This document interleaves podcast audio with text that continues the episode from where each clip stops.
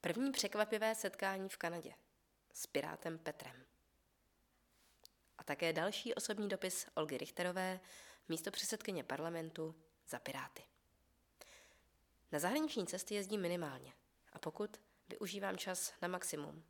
Přiznávám, že i kvůli případným kritikům, ti se vždycky najdou, si navíc přidávám do programu další setkávání, další rozhovory a prohlídky inspirativních míst a zařízení.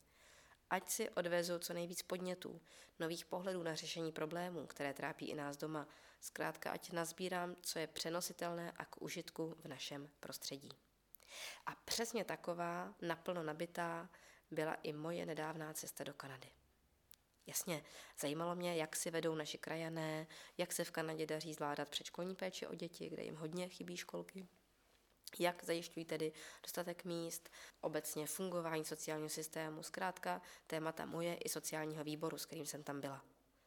Podělit se s vámi ale teď chci s něčím jiným. Potkala jsem tam totiž Petra. Bylo to překvápko. Petr je totiž pirát. Pracuje pro kanadskou centrální banku jako ekonom a narazili jsme na sebe během setkání s krajany na ambasádě. Eh, vyprávěl mi, jak se po nocích připojuje na jednání našeho finančního týmu a také zahraničního odboru Pirátů a Evropské pirátské strany. Samozřejmě kvůli časovému posunu musí ve dvě ráno, pak jde druhý den normálně do práce.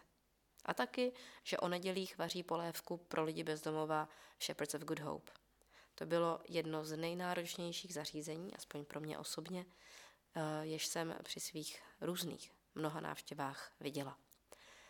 Lidé bezdomova se zde mohou vyspat, jsou, když je třeba, pod dohledem zdravotní sestry a jsou většinou úplně světí pod vlivem drog. Často v takovém stavu, že působí jako bezvědomí. To z Česka v takovém množství na jednom místě neznám.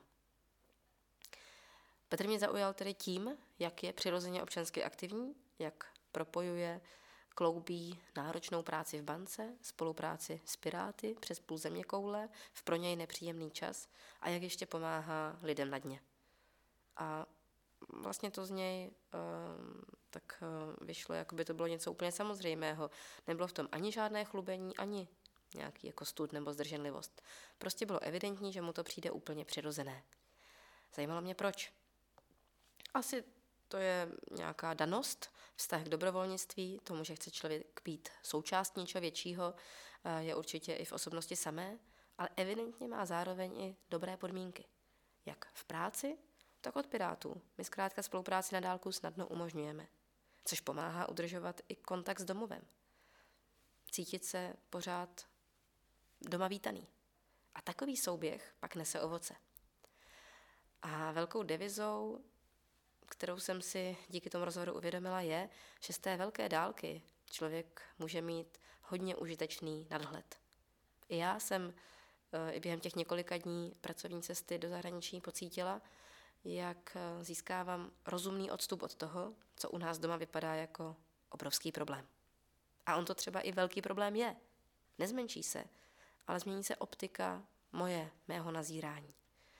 A umožní to najít další řešení, třeba o něco tvořivější. Nadhled umožňuje i to, že třeba v politice a v tom, co Piráti aktuálně řeší, si to Petr nebere tak osobně.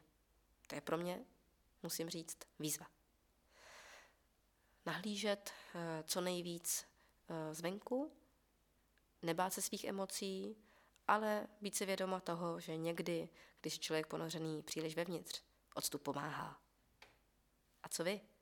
Funguje vám nadhled k pochopení nebo k posunu určitých věcí?